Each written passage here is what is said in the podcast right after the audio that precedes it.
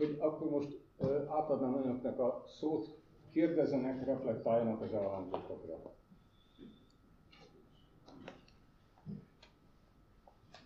Aztán mindjárt csak ott láttam ön hetedik. Rendkívül Gábor vagyok, és a politika technikájából szeretnék egy kis szintést adni ezeknek a témáknak.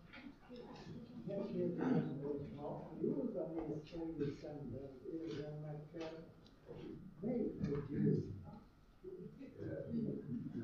érzelmek. Az érzelmek kísérleti bizonyítékok vannak rá. Jó, köszönjük szépen, meg volt a kérdés, nem? Parancsolj. Okos előadások, gratulálok, rendkívül optimista előadások, a problémákat felszínt mutatják. Valószínűleg a determináltabb és a mozgástőr kis, mint ahogy nagy optimistán gondoljuk ebbe a terembe. Tartok tőle, hogy nem mi találjuk ki a világot, a világ az megvan, beleszülettünk, törvényei vannak, életben vannak a törvények, nem a törvényhozás hozza, hanem úgy, amikor hozták a világ létrejött, akkor a törvények születtek. Igen. Tehát optimista, klassz előadások volt, optimisták, mi is optimisták vagyunk.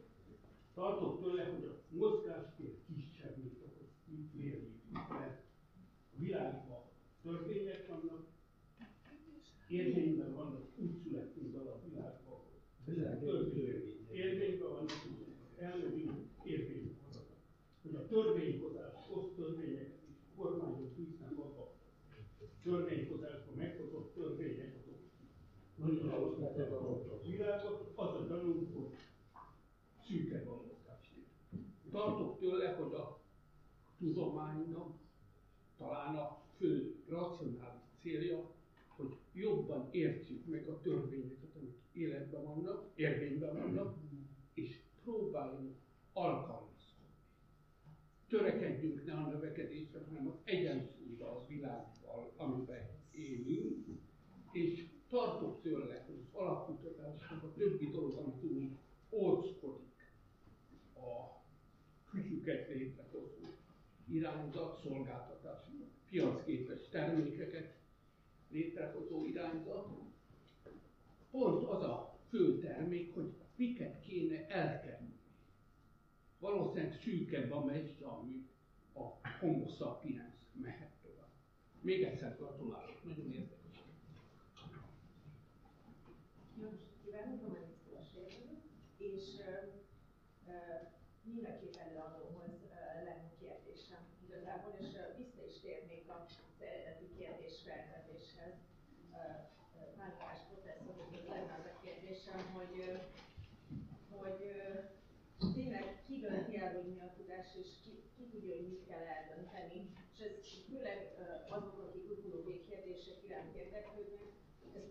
2008-tól válik a probléma olyan új tudományos és technológiai területeken, mint mondjuk a klónozás, vagy a nukleáris kutatás, a és minden olyan kutatás, ami arra irányul, hogy a természetet és ezzel az embereket is minél hatékonyabban kizsákmányolják.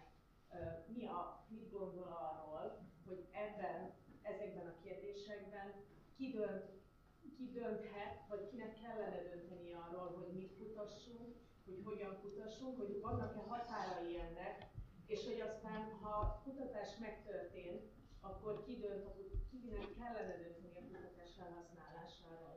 És még egy kérdésem lenne Takács Andráshoz, szintén az eredeti kérdésre visszatérve, hogy a felvilágosodás idején a, a, a, a tudományfilozófiának a változása az részben azt szolgálta, hogy a vallási fanatizmustól védjen meg minket.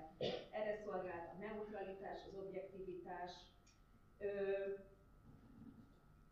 A tudomány fanatikusaitól óv meg az, hogy, hogy, hogy, hogy ezt, a, ez az objektivitás létrejön. De kivéd meg például abban a tudomány koncepcióban, vagy tudomány filozófiában, most az imént ebben kivéd meg a megalapozatlan vagy áltudományoktól minket, és vagy mondjuk adott esetben a fanatikus társadalommérnökösködő társadalomtudósoktól. És mivel mérni a tudományos teljesítményt? Ugye a, a, az imént elítélően szólt arról, a, hogy, a, hogy az impact faktorok és a journalekben való ö, publikációnak kellene lennie az abszolút mércének. Én mondjuk nem vagyok benne biztos, hogy ez a legnagyobb baj ma Magyarországon, amikor vannak olyan ö, nagyon magas tisztséget letöltő tudósok, akiknek szinte alig vannak ilyen ö, publikációi. Köszönöm.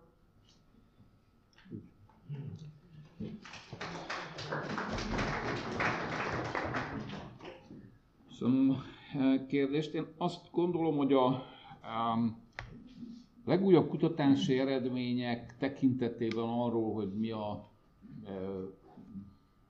mondjuk azt, hogy mi járul hozzá igazán a tudáshoz, erről csak azok tudnak dönteni, akik, akik valójában ezt, ezeket létrehozzák. Tehát a, ha most azt a nagyon egyszerű kérdést tesszük föl, hogy egy PHD védésen kik legyenek benne a bizottságban, akkor azok, akik a szakterületen már tudományos eredményekkel rendelkeznek. Azt, hogy a gyakorlati tudásból mi a tudás, hát azt, azt pedig mind, mindnyájan döntjük el. Tehát külön választanám a, a tudományos tudás és a, és a gyakorlati tudást, ahogy ezt a tudományfilozófiában is külön választják. A gyakorlati tudás kérdésében azt gondolom, hogy nincs kitüntetett szerepe talán semmelyik csoportnak. A úgynevezett tudományos tudás tekintetében viszont csak azok tudnak dönteni, akik, akik ismerik a, annak a területnek a részleteit. Nehezebb kérdés a felhasználás. Ugye, a Manhattan Project óta tudjuk, hogy az a nagyon egyszerű megfogalmazás, hogy a kutatóknak az a feladatuk, hogy megismerjék a természetet, hogy létrehozzanak egy elképz, vagy megcélzott akármit, a többiről pedig döntsön a politika, ez nem biztos, hogy jó. Ezt már annak idején Tellerék is megkérdőjelezték, és ugye a Manhattan projekt esetében fölmerült annak a, és éppen Teller vetette föl azt, hogy mutassuk be a japánoknak, hogy milyen ez a fegyver, és akkor majd utána tárgyalunk. Azt gondolom, hogy vannak határai például a géntechnológiai kutatásoknak. Világos határai vannak. Ezeket a határokat közösen kell kijelölni. Itt megint a kutatóknak a őszinte és nagy nyilvánosság előtt megvitatott véleménye nélkül nem lehet dönteni. És itt igenis ki kell állni azoknak, akik azt mondják, hogy szerintük a génszerkesztés az még az a terület, ami kutatandó és felhasználandó éppen egy csomó betegség megelőzése érdekében, a klónozás viszont nem. Tehát itt is egy a nagy nyilvánosság előtt zajló szakmai vitának kell dönteni. Mert abban a kérdésben, hogy megrémisztjük az embereket, hogy a génszerkesztett kukorica, ami ellenáll a szárasságnak és bizonyos kártevőknek, ha azt megeszi, akkor meghal, és nem tudom én mi lesz. Ezzel könnyű megrémiszteni embereket. Egyébként Afrikában emberek százezrei haltak meg amiatt, mert beleöntötték a tengerbe az Amerikából így oda küldött kukoricát, mert azt mondták nekik, hogy ezt ne egyék meg, mert akkor meghalnak. Ezekben a kérdésekben csak hogy úgy mondjam, közösen lehet dönteni. Itt van a tudósoknak, a tudománynak erkölcsi, etikai felelőssége. Végig kell gondolniuk a kutatóknak is, hogy mire vezetnek a kutatások. Régen túl vagyunk azon, az ártatlan koron, amikor Newton fölfedezte a mondjuk az általános tömegvonzást, mert ezzel nem volt mit csinálni, van általános tömegvonzás és kész. A mai, mondjuk azt, hogy spécezzük ki a genetikát, már haragudni fognak érte a genetikusok, azt, hogy ott mi megengedhető és mi nem, ez egy, ez egy alapvető kérdés, és ezt a kérdést, ezt, ezt folyamatosan felszínen kell tartani, és nem engedhető meg sem az, hogy azt mondja valamelyik hozzá nem értő politikus, hogy ezt más rá, ezt nem szabad csinálni, mert ez csúnya dolog, se azt, hogy valamilyen, most magamat még egy kicsit ide sorolom, már mint a tudomány képviselői közé, valamelyik őrült tudós csak azért, mert ő most meg akarja mutatni, hogy ő tud klónozni, ezért ő klónokat, vagy ne adj Isten, olyan tulajdonságokkal rendelkező emberi egyedeket állítson elő, amelynek például nincsenek érzelmei, amelynek például nincsenek félelmei, amelynek, amely képes mindenféle érzelem és mindenféle mondjuk úgy, hogy gátlás nélkül, tehát hogy kikapcsolható-e az emberekben meglévő gátlás. Ezek, ezek olyan kérdések, amelyeket, amelyeket meg kell vitatni. Ebben a kérdésben egyszerű az álláspontom. Nem szabad támogatni olyan kutatásokat, amelyek olyan egyedeket hoznak létre, amelyekben a gátlásokat kikapcsolják, és akkor létrehoznak egy olyan hadsereget, amely csupa gátlástalan egyedből áll. Röviden lábjegyzetelem a Jóskát, ez esetleg jó, tehát az impact faktoromnak. Na. A, nem kell feltalálnunk a spanyol biaszkot, ahol ez demokratikus társadalmakban ez a kérdés elkerülhetetlenül felmerült, az Amerikai Egyesült Államok elnöke úgy hozott létre a géntechnológia kérdésére szakértőbizottságot, és van nagyon hasonló módon járt az Angol Tudományos Akadémia is, hogy összehívták azokat az egymással nagyon egyet nem értő és különböző tudományterületekben érdekelt embereket, tehát az ökotoxikológust, az etikust, és, és mindenkit, aki még a, a dologban, a jogász és a többieket összeültették, és gondolom addig verekedtek, vitatkoztak, ameddig kialakult valamilyen kép, vagy a politikusok megelégelték. De tehát e, azért kértem, azért adtam magamnak szót, mert úgy gondolom, hogy ez a politika és a tudomány viszonyára egy kitűnő példa. Egy dolga van a politikának, ez viszont kötelessége, nyitva tartani a tudományos vita kereteit és feltételeit, hogy lehessen vitatkozni. Mert a tudósok nagyon szeretik, ha nem vitatkoznak velük, főleg, hogyha Monsanto cégtől már hatalmas donát, szponzorációt kaptak arra a kutatásra. Tehát az politikai és állami feladat, nem az, hogy megmondják, hogy mit kell kutatni, hanem az, hogy ez a vita, egy ilyen multidisziplináris vita, ez mindig lehetséges legyen. András, a szó a másik kérdéssel kapcsolatban. Nem, nem is egy kérdés volt, hanem kettő-három, már remélem, ha szóljon, ha, ha valamit nem írtam föl esetleg. Tehát ugye nyilván én sem mondtam olyat, hogy Magyarországon a legnagyobb baj, hogy hogy eh, szientometriás mérőszámokkal mérjük a tudományos teljesítményt, elég de, de elég nagy baj, így van. Az a helyzet, hogy eh, őszintén megmondom, két-három éve olvasgattam erről, hogy milyen alternatívák vannak, de nagyon gyorsan elő tudom keresni, tehát szívesen átküldöm, ha ad egy e-mail címet. Tehát tudok erről erről konkrét, mondjuk a hollandok, akiket említettem, hogy, hogy bizonyos körökben eh, mivel próbálkoznak.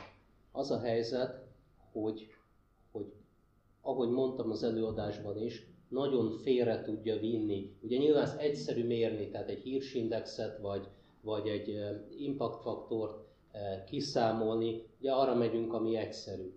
A társadalmi hatást sokkal nehezebb mérni, nyilván ez is benne van abban, hogy Ugye ezt nem, nem, valószínűleg nem is lehet számszerűsíteni, vagy borzasztó nehéz számszerűsíteni, sokkal komplexebb mérőszámokat kéne alkalmazni. A téma nagyon analóga a gazdasági teljesítmény és a gazdasági jólét mérésével.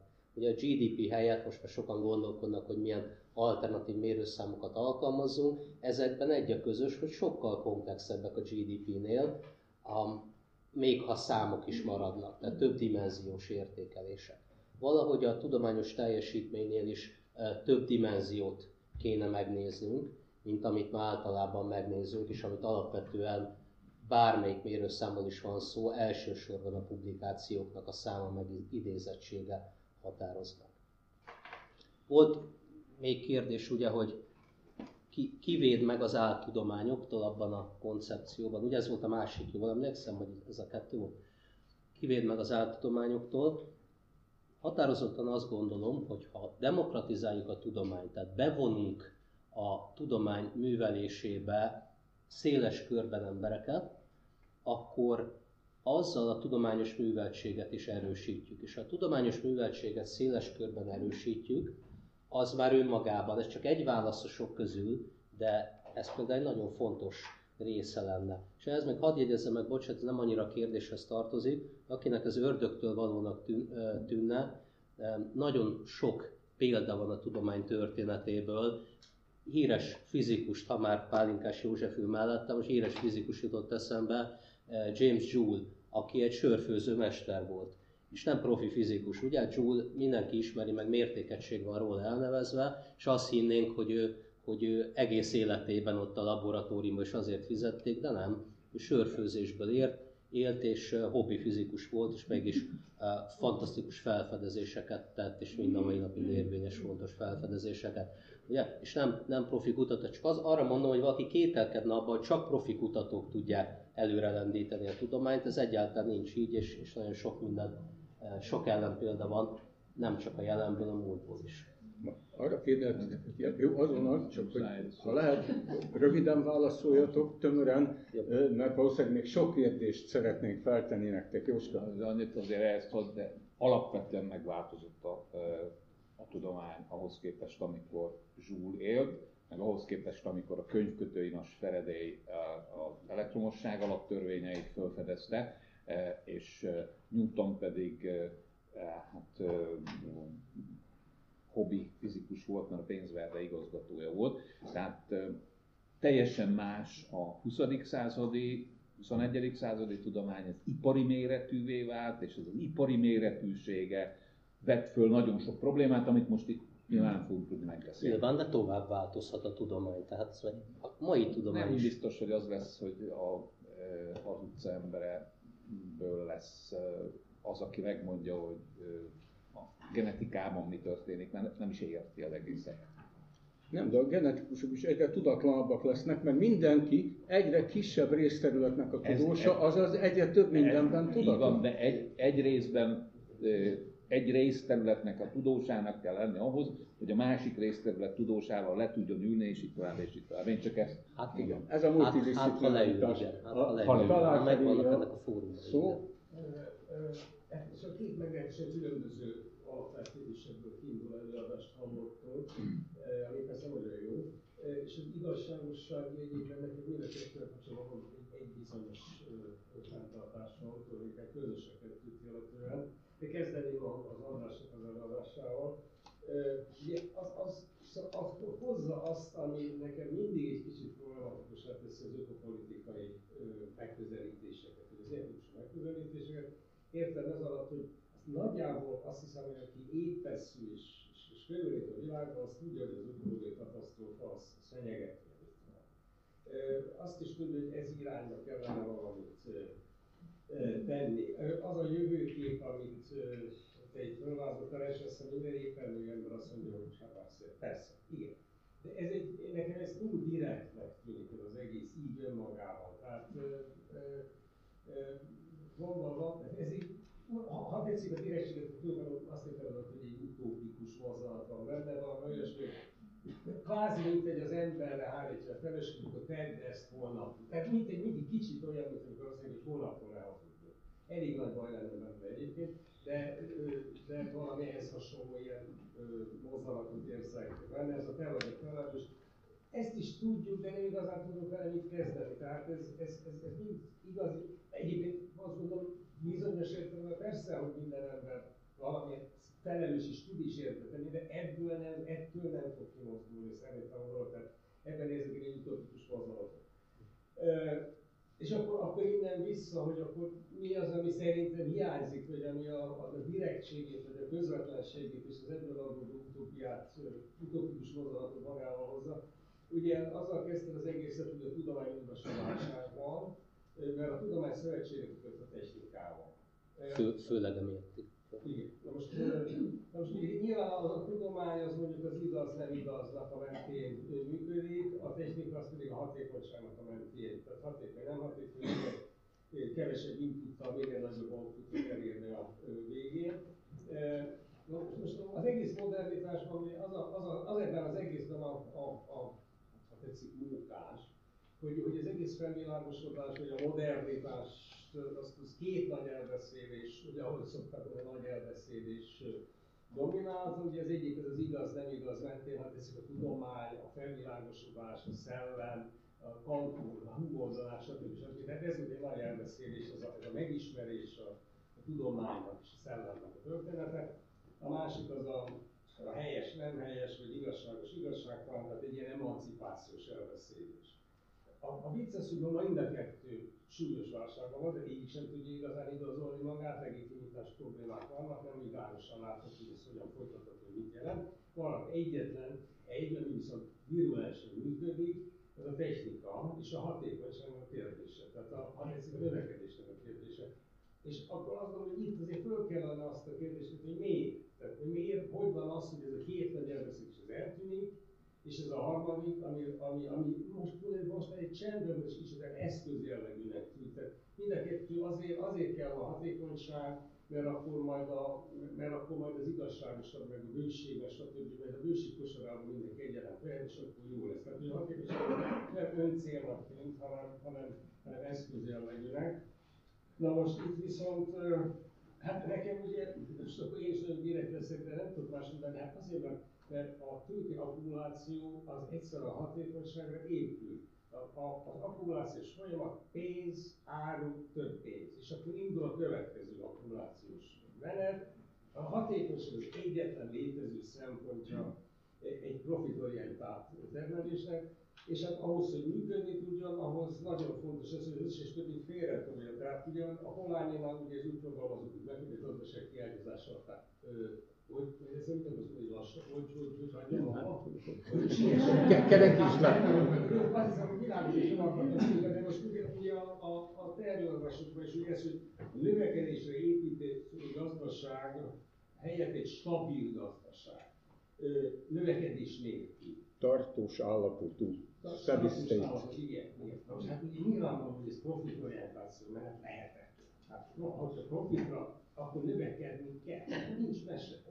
Tehát azért itt van egy olyan mozgalom, tehát én azt gondolom, hogy tehát ennél, és ezt mind a ketten érintettétek, félreves ne esetek a profitot, a növekedésről, de ez az alapvető probléma, tehát enélkül nem lehet erről az egészről igazán és a tudománynak De ezt ránapoljuk arra, amikor, amikor a, a piacgazdaságról és a globalizációról lesz szó, mindjárt két hét múlva a te vezetéseddel, ezt majd felvethetjük. Úgyhogy erre most nem muszáj reflektálnunk, csak a szeretnétek. Nem, nem, én, gyorsan. én nem akarok, mert hosszú lenne, tehát növekedésnek, valamekkora növekedésnek lennie kell, de ennek a növekedésnek egyre lassabbnak kell lenni, tehát az egyre gyorsabb növekedésben nem tehát az, hogy egy állandó növekedés legyen, hogyha most csak azt figyeljen ide, aki valami apró matematikai műveltsége van, szóval nem a EAD e, alfa t függvény szerint működjön, hanem az 1 mínusz EAD mínusz alfa t szerint működjön. Tehát menjen telítésbe, mert ha nem megy telítésbe, akkor a holland gazdaság nem tud olyan mértékben növekedni, mint a bangladesi, mert már akkor őzültségekre vezet. De majd máskor nagyon gyorsan reagálnék, mert szerintem nagyon, nagyon fontosakat mondtál. Az utópia kérdés, ugye azért azt szerintem nem szabad elfelejteni, hogy, a, hogy az eredeti Mórusz Tamás féle értel, értelemben az utópia, az nem egy olyan negatív konnotációjú fogalom, mint ahogy ma használjuk, hanem, hanem egy olyan pozitív vízió, ami mérce a világ megváltoztatásához és így nyilván, ugye az, az, az sosem érjük el, de mérce a világ megváltoztatása, az nagyon, nagyon fontos. Másik, hogy szerintem ebben nincs vita, hogy közöttünk, hogy a technika, lehet, hogy a technikai fejlettséget úgymond manapság a hatékonyságban mérjük, tehát pont ez a lényeg, meg egy csomó technológia kritikus ökológiai gondolkodó veti föl azt, hogy több más dimenzióban is kellene, a hatékonyság is fontos valamennyire, de több más dimenzióban is kéne értékelni a különböző technológiákat. Ugye, ha már itt vagyunk, ezen a sorozatunk, akkor mondjuk egy nagyon fontos szempont, hogy mennyire ökológiai értelemben mennyire fenntartható az adott technológia. Tehát a, a hatékonyság túlzott piedesztára emelése az, az, az nagyon nehezen védhető, tehát nem ebben kéne értékelnünk a, a technikát elsősorban. Manapság a világban a kisléptékű környezethez alkalmazkodó technológiák forradalma zajlik, csak mi erről a forradalomról megint lemaradunk, és egy egyel ezelőtti forradalmat akarjuk megnyerni, amely a tömeges nagy léptékű technológiák forradalma. Ikotics Istvánni a szó. Köszönöm szépen a szót. Pálinkás József úrhoz lenne kérdésem. Hosszasan gondolkodtam, hogy mindkettők érintettségi okán fölmerjem tenni a kérdést, de mivel szóba került a nyelvészet, mint olyan példaként a, annak kapcsán, hogy mennyire ember közeli a tudomány, engedjen, hogy föltegyem a kérdést. Amikor a tudomány szemlátomást véget ér, az embereket kellene megkérdezni, akkor mi történik? 2009-ben a Tudományos Akadémia kiadott egy állásfoglalást a fontos megértés. Nekem a Décsivel úgy, úgy értek, illetve őskeim úgy értek több mint 300 évig Magyarországon, hogy azt gondolták, hogy ők bunyaválszót beszélnek.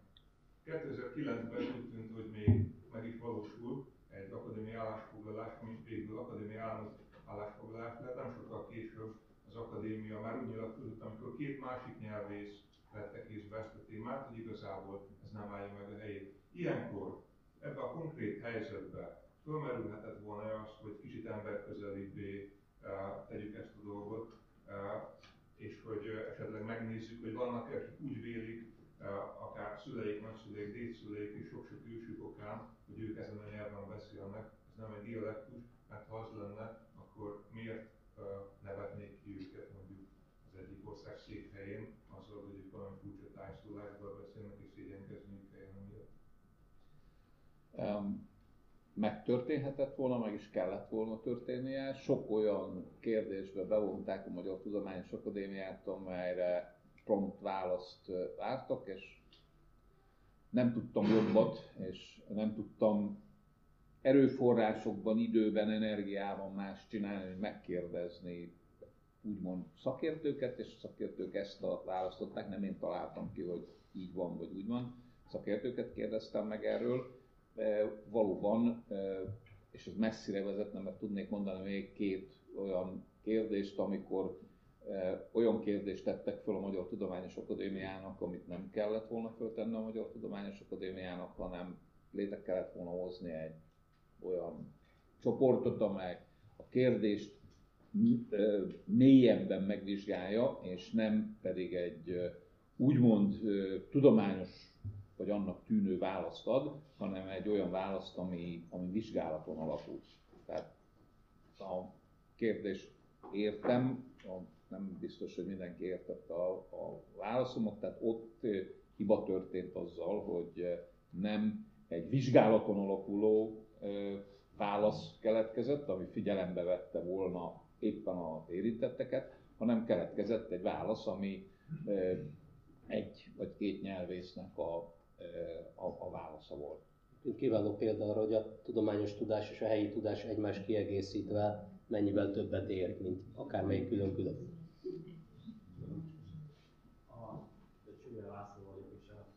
Olvasok itt egy írt, nagyon rövid, elolvasom, és több következtetés is jön belőle.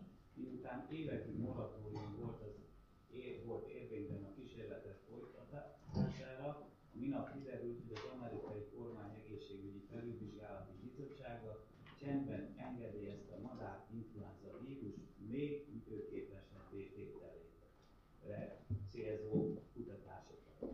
Így jelenleg két csoport is tenyésztett olyan vírustörzseket, amelyek levegőn keresztül képesek legyen emlősök között. Na most, itt két egyet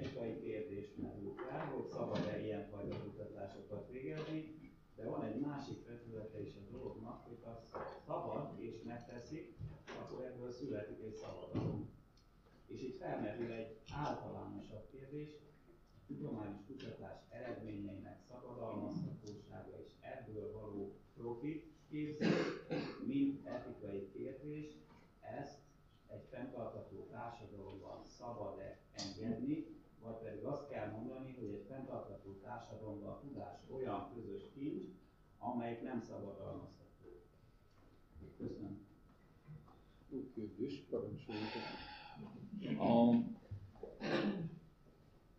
nem, nem értettem pontosan ezt a madárinfluenzára vonatkozó, tehát hogy még hatékonyabbá tegyék a vírus. Azt gondolom, hogy nem, nem, nem igaz.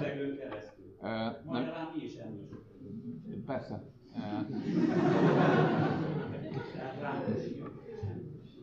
Nem. Azt gondolom, hogy a vegyi fegyverek kifejlesztése nem olyan dolog, amit, amit én személy szerint támogatnék. A szabadalmak azok egy nehezebb kérdés, megint csak nagy vita van körülötte. Én én annak a híve vagyok, hogy a, és ezt gyakran hangoztattam olyankor is, amikor a határozott álláspont az volt, hogy ezt nem hangoztathatom, hogy a közfinanszírozásból létrehozott tudományos eredmények közkincs. Tehát én az Open Science-nek és az Open Access-nek a híve vagyok. Ennek sok előnye van. Gondoljuk csak el, és a, nagy vita van a, elnézést, hogy most egy percet uh, kérjek erre, itt nagy vita van a kiadókkal is, akik meg akarják tartani maguknak azt a jogot, hogy mi, mi vagy hát a kutatók megírják gyakorlatilag a publikációt készre, hiszen ma Word processzorral ö, olyanra alakra hozom, hogy ö, neki csak annyit kell csinálni, hogy föltegye a számítógépére. Van még a, a peer review, amit meg kell oldania, de ez egy, tehát meg kell nézetnie valakivel, hogy ez, ez tényleg valós eredménye. Egyébként erről is érdemes lenne pár szót mondani, de erről most nem mondok, vagy csak akkor megkérdezik. Tehát akkor azt gondolom, hogy a közpénzből létrehozott eredményeknek azoknak közkincsé kell válnia. Gondolja csak el, milyen óriási előnyt jelentene Magyarország számára, akár a iskolai oktatásban, akár a kis és közepes vállalatok esetében, hogyha ezekhez a közpénzből finanszírozott kutatásokhoz hozzáférhetnének. Vállalati kutatások az egy nehézebb eh, dolog, arra rávenni mondjuk a General Electric-et, hogy ő a saját kutatásait tegye közkincsé, ez, ez azért túlmutat azon, amit, ö, amit ö, azt gondolom most ezt nem lehet elérni, és talán nem is kell, tehát amit én a saját pénzemből... Állami egyetemen a General Electric által szponzorált kutatással mi a helyzet? Vagy a Monsanto. Nehéz kérdést tettél föl. El kell dönteni az állami egyetemnek, hogy aláírja azt a szerződést a Monsantoval, hogy a pénzért csinál neki olyan kutatást, amit nem tesz nyilvánossá, vagy nem írja a szerződést. Ha aláírja, akkor nincs. És mit csináljon a Corvinus Egyetem, hogyha átalakul egy alapítványi egyetemé? Öm, És a MOL ugye azt mondja, hogy ilyen meg ilyen. Ha, ha, engem, ha, ha engem kérdez, és a Corvinus Egyetem rektora én vagyok, akkor én nem írom alá ezt a szerződést, vagy a MOL fejre áll, akkor se, vagy ha Monsanto fejre áll, akkor se.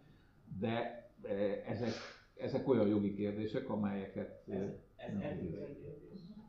Ez egy alapvető, fenntartható társadalmat építhetünk-e magánszabadalmakra? Ez, ez egy az, azt gondolom, hogy magánszabadalmakra igen, mert, mert létezik olyan, hogy tulajdon, akkor létezik olyan is, hogy szellemi tulajdon, de a közpénzből létrehozott szellemi tulajdon az a közé.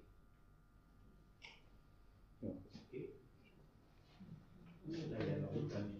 Nem kell ellenére kérdőjelet közgazdát, tehát még szintelen vagyok föltenni egy kérdést, mert az a kérdés az egész, hogy ökológiai katasztrófa előtt állunk, és szerintem nem előtt állunk, hanem már benne vagyunk, mert végül az ökológiai katasztrófa már elkezdődött akkor, amikor az első fölösleg létrejött a világon. Ez még, még pedig a februáris idején tehát még nem is kell megvárni az ipari forradalmat. Fölösleg ugyanis természetellenes dolog, természetben nem keletkezik fölösleg. Ez egyértelmű dolog. Tehát úgy, igen, mert a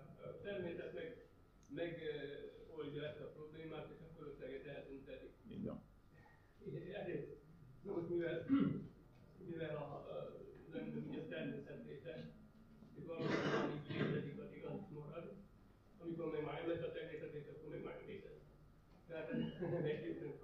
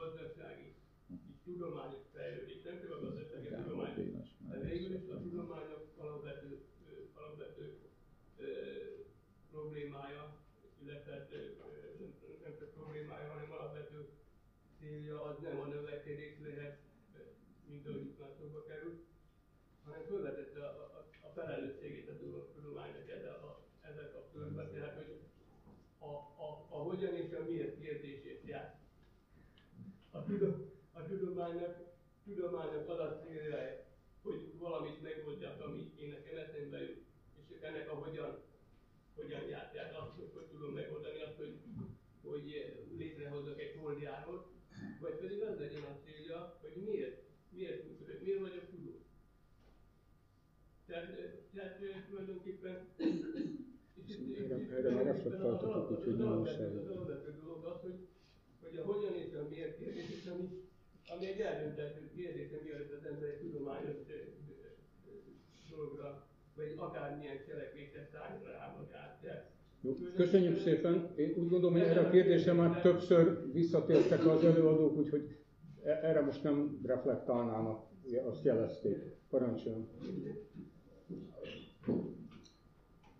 A kérdés rövid, de az vezetőképpen lát, hogy az első tanács, az első tanács, lehet, hogy nem az első, de történelmek szeretnék az első lenni, tehát, hogy a, aki ökológiailag már kilépett, a korának a fogyasztói társadalmából az értékek felé fordul, szőcsruhát vett, ott van Szent Ferenc. Tehát ezt ajánlhatjuk a mai gazdagoknak is. A kérdés viszont, hogy tudunk, hogy tudjuk magunkat megvédeni? Kivédnek, a tudomány úgy néz ki, hogy nem, nagyon, de társ kellene, hogy legyen. Hogy tudom megvédeni én magam, nem csak az áltudományoktól, hanem a Facebooktól, internettől, a fake news-tól, amikor a tudomány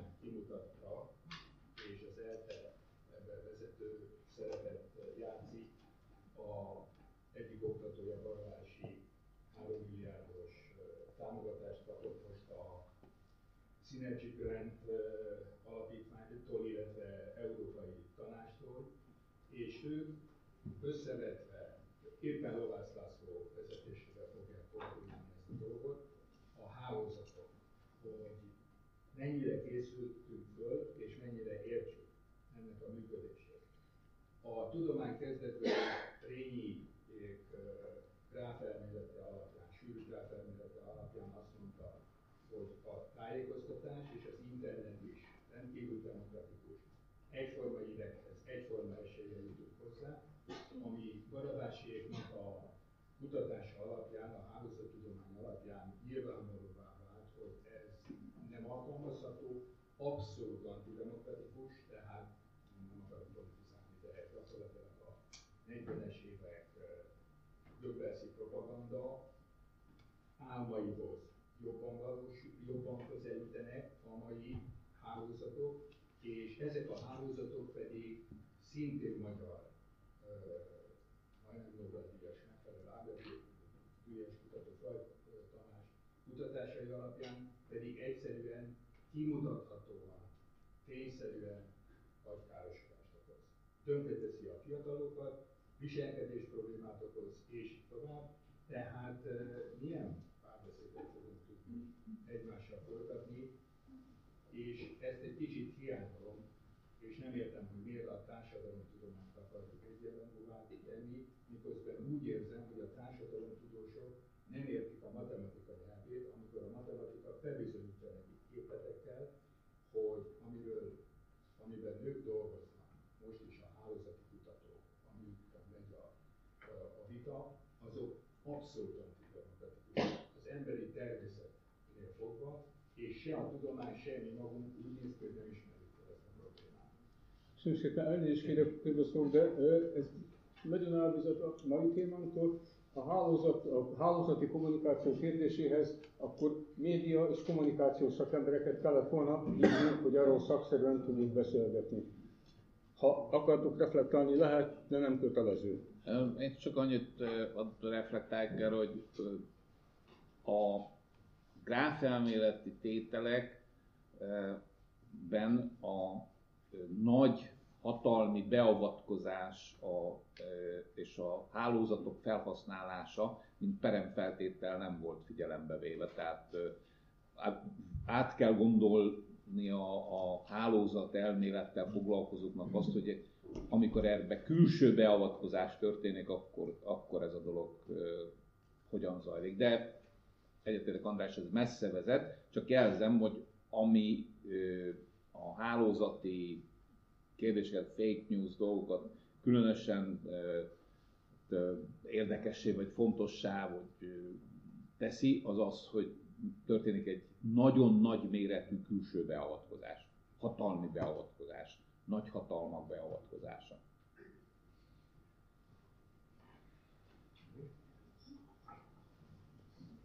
Már itt Viktor is.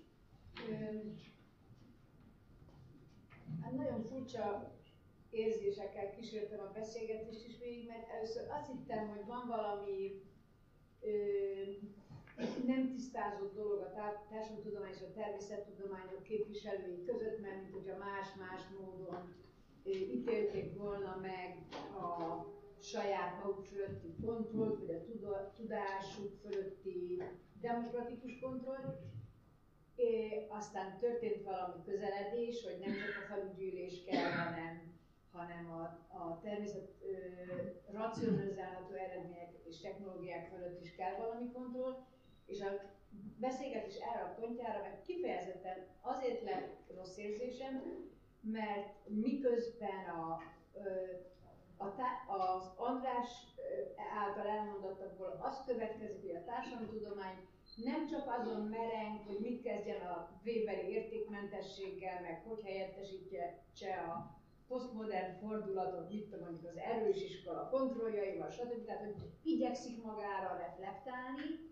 Most, mint hogyha a technológia orientált természettudományi kutatásokat, vagy az abban megtestesülő tudást látnám olyan módon kiszolgáltatottnak, és a társadalmat ezáltal a tudományos tudás kiszolgáltatottságá révén még inkább kiszolgáltatottnak, madári influenza, vagy nem tudom mi volt itt az előbb, de nagyon sok minden más példa is elhangzott, hogy ez most ne, számomra egy olyan hirtelen fordulat, mert tényleg mindig a társadalomtudományjal vacakoltunk, hogy na de nem csak, hogy védelmezve, hanem hogy esetleg talán emancipatív is lenne, és erre most kezdem megérteni, hogy az a racionális, természettudományos tudás és kutatás, amelyik még az okságról is sokkal okosabb dolgokat tud mondani, mint a társadalomtudományok összessége.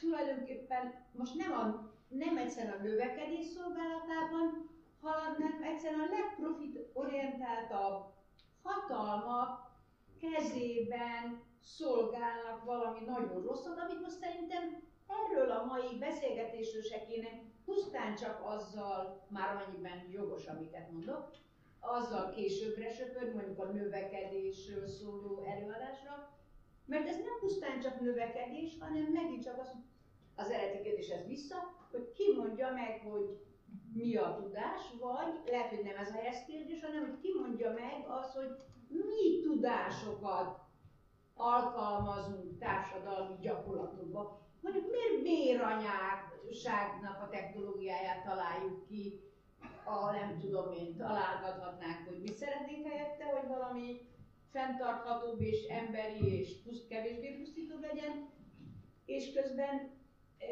nem tudom, tényleg így van, hogy, hogy az, ami, ott, ahol lehetne egy olyan racionális kontroll, mondjuk csak annyi, hogyha egyszer a végtelen növekedés lehetetlen hangzott el az önszájából. Így van. Ezt, ezt miért nem lehet a természettudományok racionalitásával és logikával végigverni olyan politikai hatalmasságokon, akikből kikényszerítenének valamit erre a gondolkodásra nézve. Tehát, hogy az is a racionalitáson belül. Na szóval csak a rossz érzésemet akartam megosztani, hogy nem úgy van, ahogy én Sikerült. Ajánlok hozzá szívesen szakirodalmat, ahol a közgazdászok bebizonyítják neked, hogy a végtelen növekedés igenis lehetséges. Ez egy szép vita, adok hozzá irodalmat. meg tudjuk, hogy nem van. Jó, könnyű mondani, amikor nincs itt egy mainstream közgazdász, én nem fogom őket képviselni. Uh, Andrisnak, Viktor Andrisnak ígértem a következőt. Lépten nyomon beleütközünk ebbe, hogy növekedés lehetséges, nem lehetséges folyamat. Azt gondolom, hogy a probléma egy gyökere az, hogy nem teszünk különbséget növekedés és fejlődés között. Tehát állandóan összekeverjük ezt a kettőt. Nyilvánvaló, hogy növekedés és fejlődés nem választott el egymástól keményen, összefüggenek egymástól, de mégis, egymástól, de mégis arról az, hogy növekedés az, ami számokkal kifejezhető. Kilogramban, kilovattórában, dollárban, egy millióban. A fejlődés az nem fejezhető ki számokkal. Tehát az, hogy mennyire érzem jól magam a bőrömben, mennyire vagyok toleráns, mennyire vagyok empatikus, mennyire, mennyire vagyok művelt, ezeknek persze van számokkal kifejezhető oldal, ami mindennek van, de a lényeg, a lényege nem az.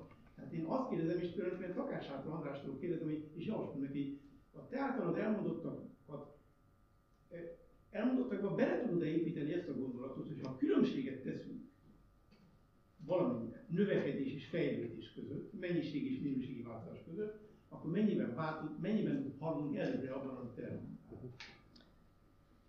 Tehát, hogy én valahol értem azokat is, akik ezt a megkülönböztetést megteszik.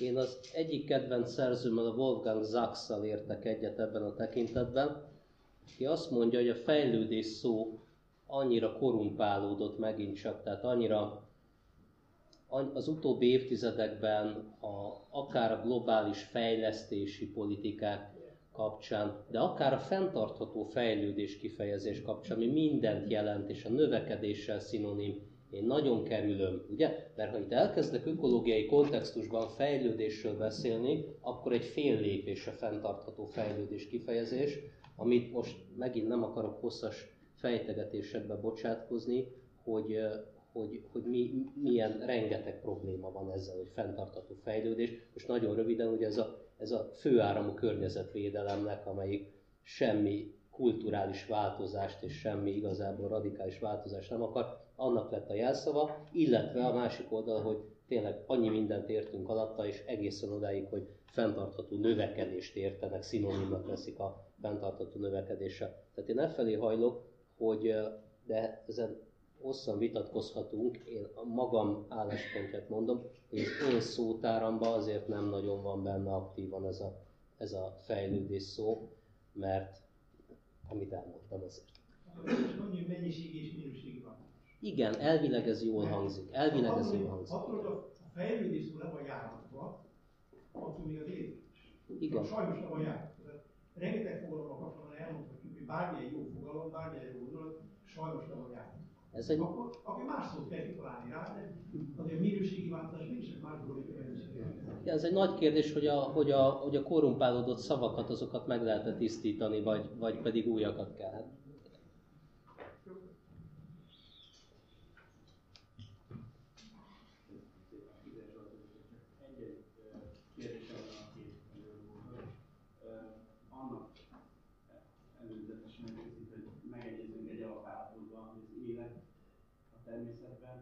fajoknak nincs önkontrollja, önmérséklete. valami más, egy másik állatfaj, vagy a időjárás szabályozza a, a, a mennyiségét. Ennek függvényében ezt ismerve.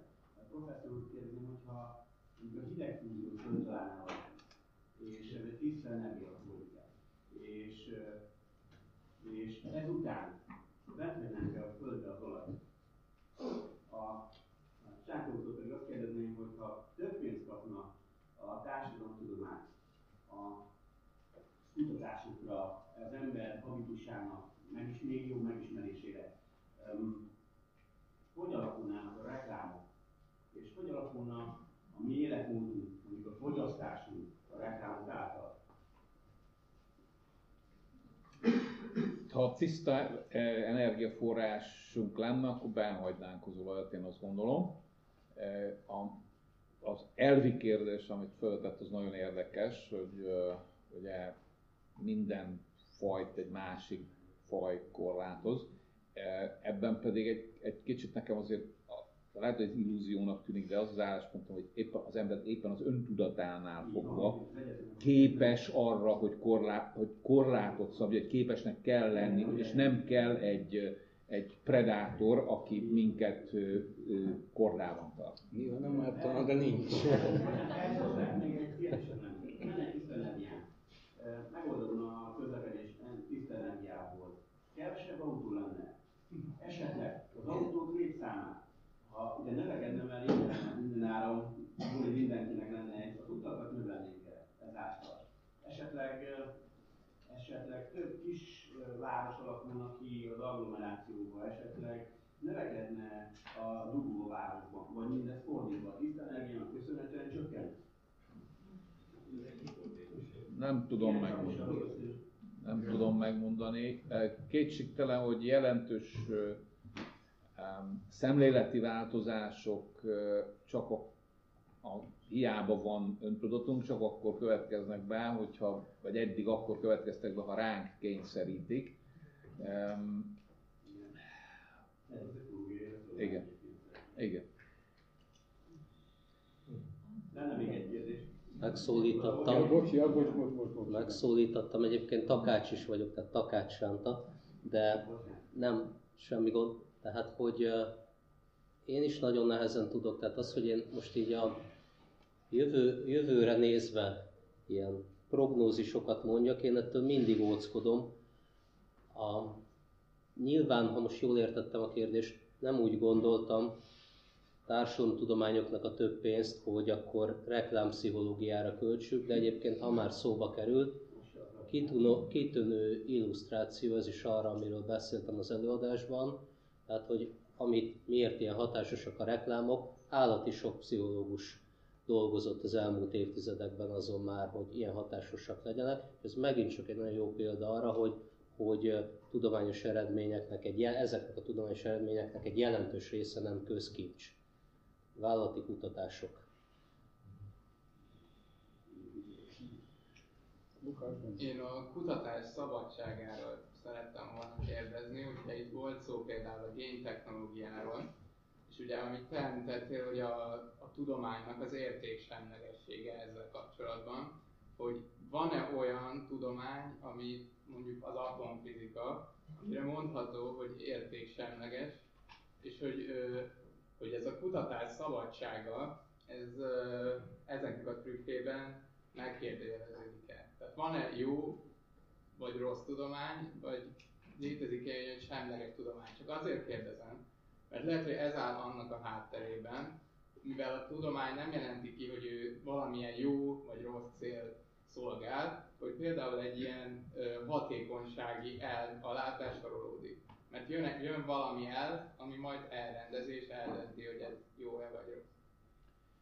Szerintem a világ alapvető megismerésére irányuló kutatásokban ott, ott, a, ott nagyjából értéksemlegesnek gondolom. Tehát matematikában az, hogy bebizonyítunk egy számelméleti tételt, ezt, ezt szerintem azért nagyjából értéksemlegesnek vélem. Sőt azt is, hogy a nehéz a fizikát ide idézni, mert nagy ezer szállal kötődik a, a technológiához. A technológiát azt, azt pedig a, azt pedig a profit viszi, és itt ez hosszú lenne, én most nem akarok ebből belemenni, a sok fölösleges fejlesztésnek vagyunk tanúi manapság, a, éppen a, a miatt, mert azt remélik, hogy tehát ettől profitot remélnek, igazából pedig a, a fejlesztésnek olyan nagyon sok értelme nincs. Tehát a profit nagyon sok olyan fejlesztést generál, ami, ami valójában nem, amit én nem tartok nagyon-nagyon fontosnak, de példákkal, és ez, ez egy hosszabb dolog lenne, azért nem megyek vele. Tehát akkor ön szerint végül is van értéksemleges? Van. Vannak olyan területek, amelyek értéksemlegesek. Az embernek az önmagáról való tudása nem kerül szóba, mert szóba kerül minden tudás, de az önmagáról való tudás ami nem kerül szóba, és talán is lényeges lenne, hogy ez az önmagáról való tudás, ez mit jelent, miben nyilvánul meg, és tulajdonképpen hol, hol, hol csapódik be, mondjuk a pszichológia egy részterülete lehetne ennek, de ebben a formában, hogy ma működik, tulajdonképpen csak manipulációra használják véleményem szerint. Túlzás. Véve az emberiség, hogy úgy mondjam, egyik legnagyobb problémáját, állítólag kéne, hogy boldog legyen, úgymond, azt a pszichológia jelenlegi formájában, vagy kutatási formájában úgy látom, hogy nem igen próbál, nem igen serénykedik, hanem inkább abból serénykedik, hogy, hogy hogy lehet manipulálni embereket, tehát különböző szoktam olvasni Értettük a kérdést, elnézést kérek, az idő előre halad, akarnak, akartok erre válaszolni? Csak nem tudok. Csak annyi. Ez a kérdés, hogy az önmagáról való tudás az embernek, az hol csapódik le jelenlegi tudományban tulajdonképpen? Sok területen az orvostudománytól a pszichológiáig, és azt én nem gondolom, hogy a pszichológia csak a manipulációról szól, nagyon sok pszichológia, olyan pszichológiai kutatás folyik, amely betegségek gyógyítására az ember mondjuk azt, hogy szorongásainak feloldására szolgál. De ez megint egy, egy több órás beszélgetés, tehát a pszichológia, mint az egésze, az hozzájárul az emberek jólétéhez. Ez a rövid tételem. Hogy mennyiben és jobban hozzájárulhatna ezt, ezt, ezen lehet vitázni, de a pszichológia hozzájárul az emberek jólétéhez.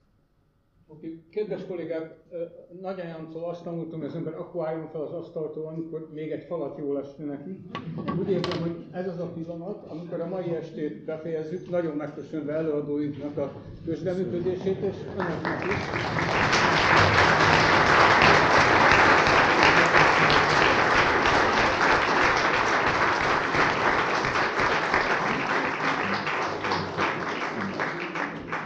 Várunk két hét múlva, amikor a globalizáció kérdéseiről nyitunk vitát. Farkas Attila Márton és Kis Viktor lesznek az előadók, talán pedig a vitavezetők.